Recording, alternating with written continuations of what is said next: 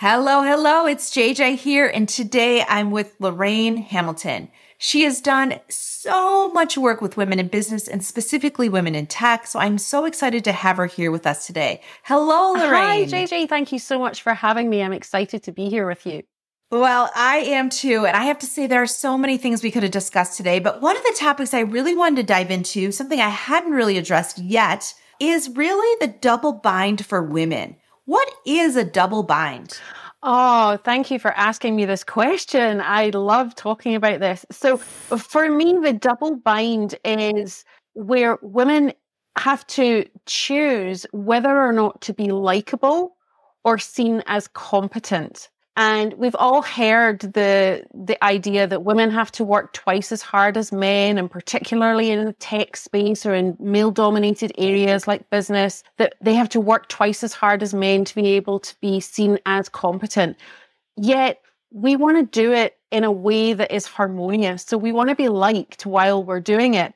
And often those two things, the likability and the being seen as competent, don't flow smoothly for many women or the perception of them is not not how they would like to be perceived. So for me the double bind is this idea of being likable and working in harmony or being seen as the competent, strong, effective woman that you are.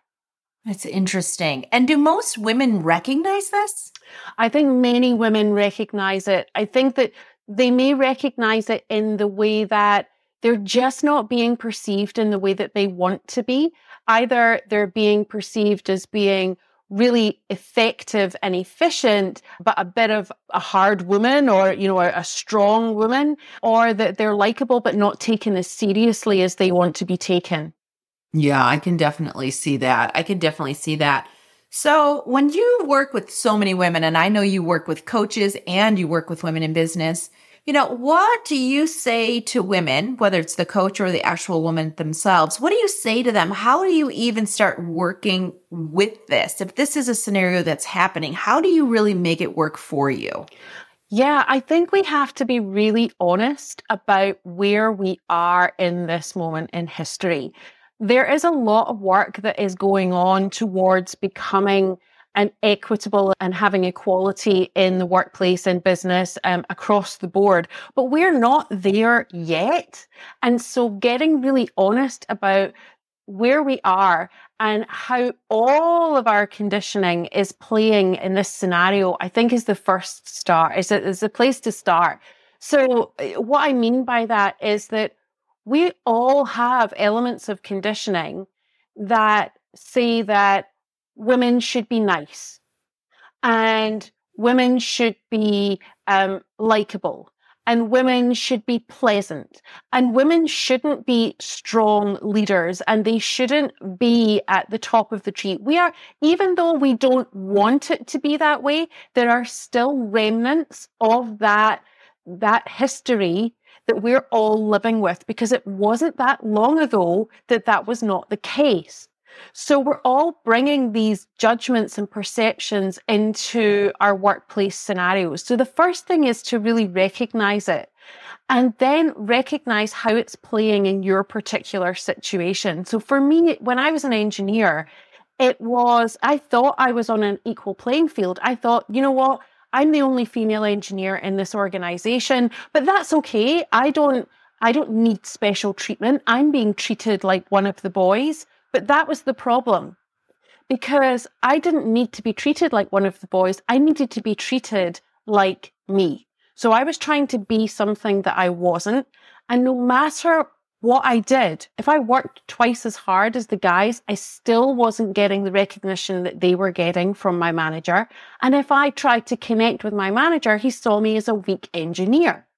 So it wasn't anything that I was mm. doing. It was like I was trying to do all of the things, but the fact was that the person who had the power in that dynamic was running with this conditioning of, ah, oh, and unconsciously because the guy was you know my my manager was a really really lovely man but he had he was running this program of conditioning where I didn't fit into his model and and he didn't quite know what to do with me. So the first thing is really to understand the territory that you are in and then also recognize how we all as people right now determine and make judgments because we all do it, even if we don't want to. And as a coach, you know, the first thing that we do is suspend judgment, but we have to recognize that we don't always suspend judgment in every situation. So recognizing that we are making judgments very quickly on whether or not we like someone, we find them likable before we determine their competency. And we make those judgments very quickly. So we make the likability judgments fast, and then it, it takes a little bit longer for us to decipher whether or not we determine someone to be competent. So by recognizing that, and that's for us all across the board, by recognizing that, then we can use it to our advantage and go, okay, so we have to present as being likable first. So being a little bit friendly, being less direct than maybe some of our male counterparts in our communications. But then we can put effort into demonstrating our competence. And that's how we work with what is, how it is right now with this double bind. Mm, that's so good. You know, and I know we can all say, probably listening, that we've experienced this. We knew there was some subliminal messaging or unconscious bias at some point in our career where we're on a team, we're killing ourselves, and we're not getting nearly the recognition. I think most women that I talk to would easily say yes to that. So for your first step is recognizing where you're at and what group you're in. You know, I often tell women, you know, if you're in a group that doesn't promote women, you might need to get in a new group because you really often do have to find managers that see the benefit in diverse voice, diverse talent, diverse input, whatever you may call it, because those are the people that I often see are pushing people to the next level. Yeah, 100%. And I did another interview recently where the host had asked me, how do we work with the fact that there are fewer mentors for women in, in tech leadership and in leadership in general? And I said, well, the, the way to get more mentors that are operating as feminine leaders, because let's be clear that a lot of our feminine leaders right now have got to that position by acting like men so we want women who are achieving those roles, those leadership positions by embracing and embodying all that makes them feminine. So to become a feminine leader and a feminine mentor, we need to become one. So we need to, to really be embodying all of our strengths, all of our intuition, all of the things that makes us really, really powerful as women and also securing those roles and those positions. And that's how we will change it. But that takes time. And it's great that organizations are now saying that they need to have a quota of, of gender diversity in their leadership roles in their C suite. But it's more complicated than that. That's great. And, and I'm glad that we're having those conversations, but we also have to have the right women in those roles and women that are demonstrating and embodying what it is to be feminine and strong. Yeah. And I think for some people might be listening to that being like, oh gosh, no. I mean, I can't tell you how many keynotes I've done with men and women in the room. And women definitely do not want to bring the attention to their gender because they work so hard to be seen as equals. And I think for many women, it's hard. It really is hard. In fact, in my second book, I put a project allocation chart together for managers and leaders because they too were trying to figure out how do I promote more diversity. But what we found is that women don't get the same level of sponsorship. They don't get the same type of projects. They have less P&L, they have less headcount, and they have less executive exposure. So when you add all of that up, they just are working on projects that don't have as big of impact. So if you are a leader looking to promote more women, you often have to look at what projects you're allocating to the people on your team to make sure they're getting that executive exposure, that P&L experience and uh, sponsorship. Yeah, this is a really interesting scenario as well because I was talking to the leader of uh, women's global exports in New Zealand Trade and Enterprise a few weeks back, and she was describing exactly that that women are not attracting as much capital investment as men to the tune of 1.7 times. So they get 1.7 times less capital investment than men. And the reason that the research from New Zealand Trade and Enterprise has shared is that it's because women are perceived to be less ambitious than men. But in the unpicking of that research, what we actually believe to be true is that women are less confident than men. And that's something that I certainly see in my work with women is that they are less likely to set really big ambitious goals. Some, some women do, but on a whole, women are less likely to set really big, ambitious goals because of the fear of scrutiny that they will have if they don't succeed. So women tend to set goals that they know they can achieve rather than setting these great, big, lofty, ambitious goals and the perception that that's having in the market. Mm, that's so interesting. That's so interesting. And you know, I have my listeners know I'm coming up with my third book, Seeking. And, you know, the way I start the book is we leave half of our knowing at the door. When you're not tapping into your intuition, when you have self talk that daunts your choices, and you feel like you have to be perfect before you get started on new things, we often hold ourselves back in ways that really could benefit not only our teams, organizations, but maybe even the planet. And so I agree with you that we do need to empower more women to step in before they're ready and really step in big because why not? I mean, mm. look at where we're at right now in the workplace and on the planet. We definitely need more women at more tables. Absolutely. And I love that that is the, the principles of your book, JJ, because the way that I describe my coaching program, the Feminine Success Accelerator, is that it is changing the world by helping women become wildly successful without compromising who they are. So very much aligned that we need to empower women to be themselves, to be their whole selves. And as you say, they're leaving so much behind by disconnecting their intellect and their mindset from their deep intuition. And and mm. that's where the magic happens. That's where your confidence is. That's where your resilience is. That's where you can be really sure of your steps and following your callings instead of relying on external feedback all of the time, which is how we're brought up how the majority of us are brought up. Uh, we're told, we're not told what to do, we're told how to be from a very early age.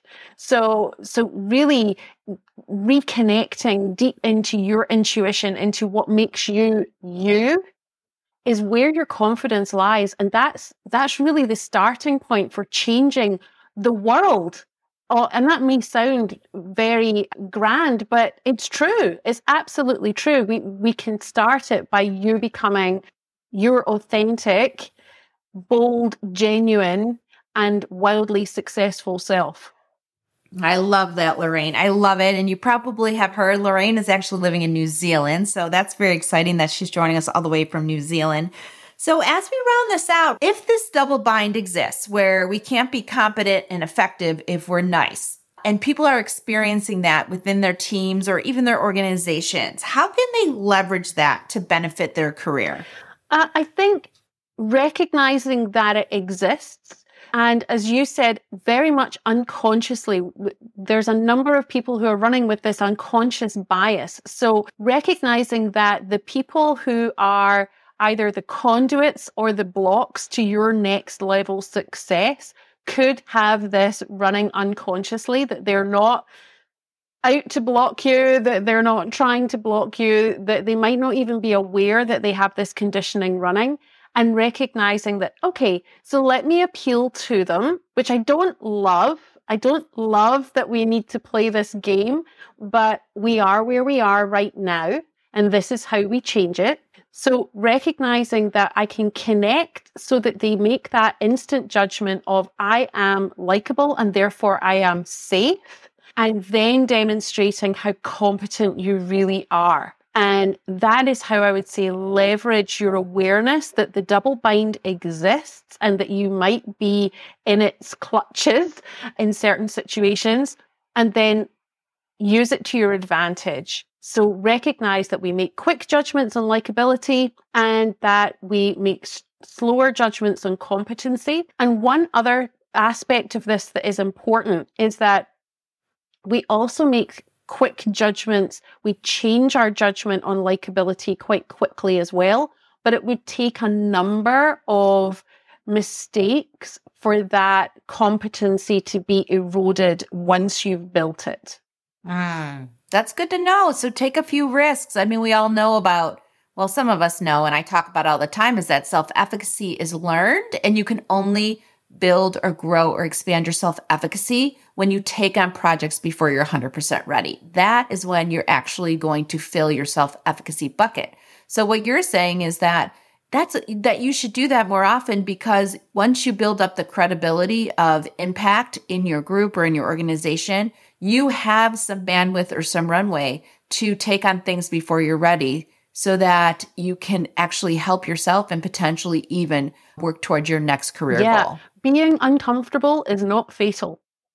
Yes being uncomfortable is not fatal. I love that, Lorraine. So tell us a little bit about where we can find you and more importantly, what are you working on yeah, next? thank you. So you can find me at lorrainehamilton.net. And if you want to dive into a little bit more about what we've been talking about, you can also jump into upperlimitbreakthrough.com and I've got a resource that expands on some of the things that we've been talking about today and also outlines my seven steps in my authentic impact blueprint, which is really the backbone of the work that I do with women. And that leads me on to what I am doing and what I'm building, which is the Feminine Success Accelerator.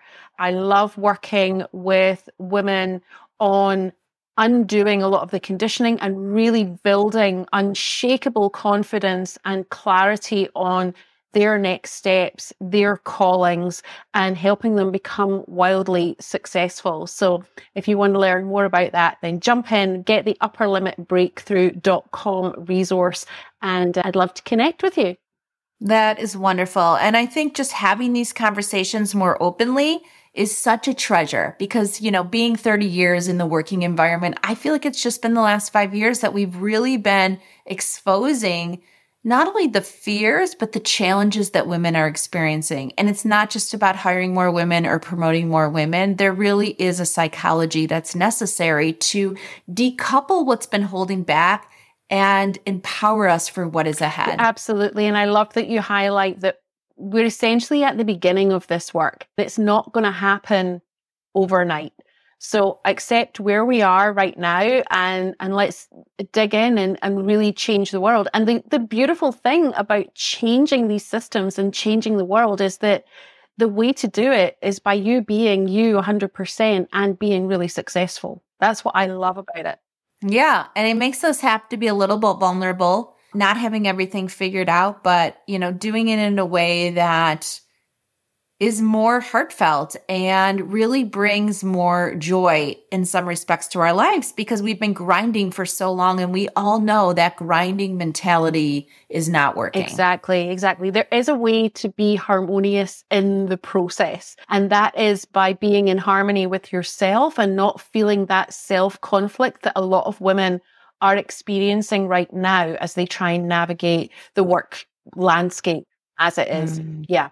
That is so true. I love it. Well, this has been an awesome, awesome discussion, Lorraine. I look forward to staying in touch. And for all of you, I hope you will check out lorrainehamilton.net when you get a chance for all the work that Lorraine is working on now to really help women reach the peak of their potential in the workplace. So thank you, Lorraine, for joining Thanks us. Thanks so much, JJ.